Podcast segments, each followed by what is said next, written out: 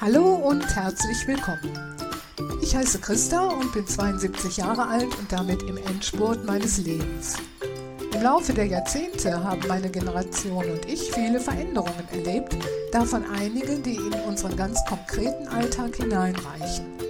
Vor allem um solche geht es in diesem Podcast und um die Offenheit und Lust, sich immer wieder auf Veränderungen einzustellen. In den ersten drei Jahrzehnten meines Lebens habe ich mich nur unter autochthonen Deutschen bewegt.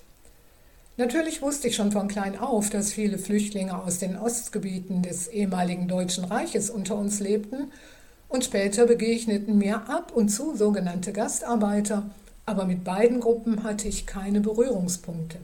Das ist heute ganz anders, denn die Bevölkerung in Deutschland hat sich sehr verändert.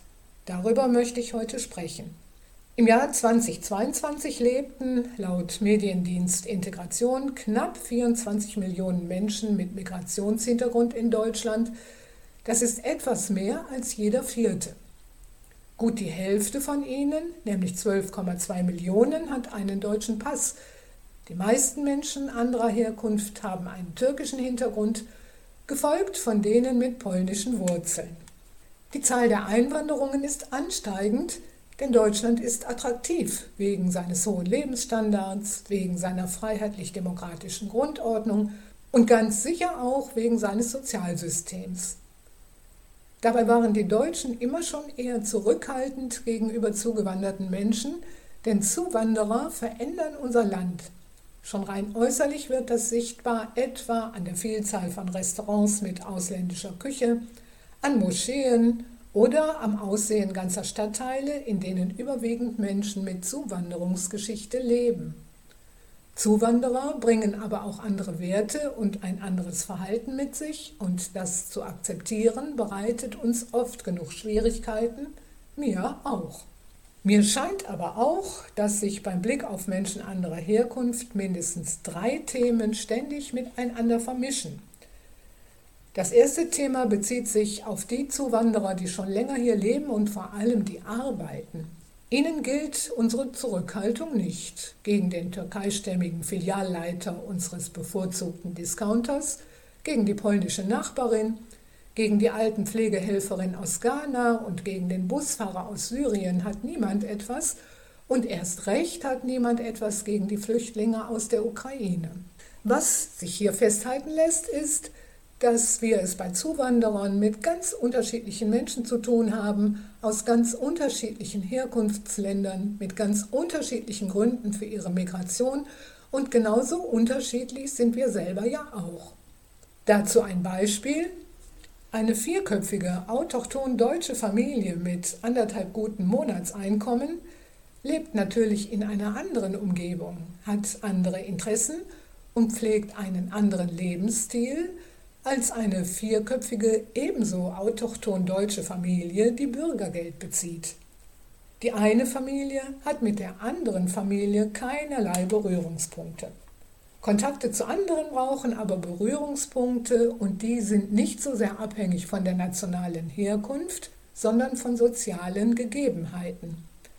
Das gilt zwischen autochton Deutschen genauso wie zwischen uns und Menschen aus anderen Herkunftsländern. Und solche Berührungspunkte gibt es häufiger, als es scheint. Einer kann zum Beispiel die Arbeit sein, ein anderer die Nachbarschaft, wieder ein anderer die Elternpflegschaft im Kindergarten oder in der Schule der Kinder und viele mehr.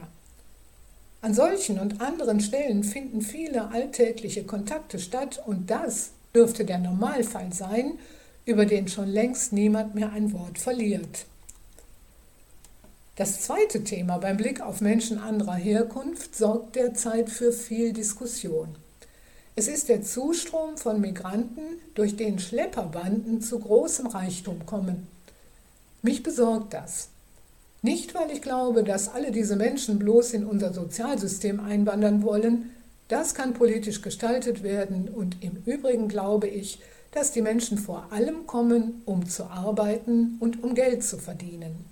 Mich besorgt der permanente Zustrom, weil daran offensichtlich wird, was bei uns schon lange im Argen liegt.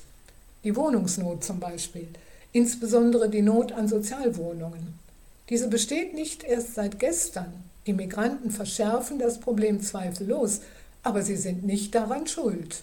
Sie sind auch nicht daran schuld, dass wir ihre Kinder nicht ordentlich beschulen können, denn dass unser Schulsystem völlig marode ist, das wissen wir schon seit den Ergebnissen von PISA 2000.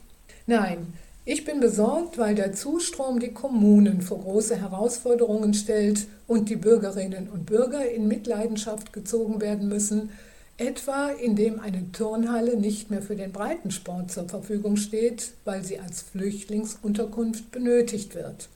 Ich befürchte, derartige Maßnahmen vergiften das soziale Klima in unserem Land und das wäre für alle von großem Nachteil.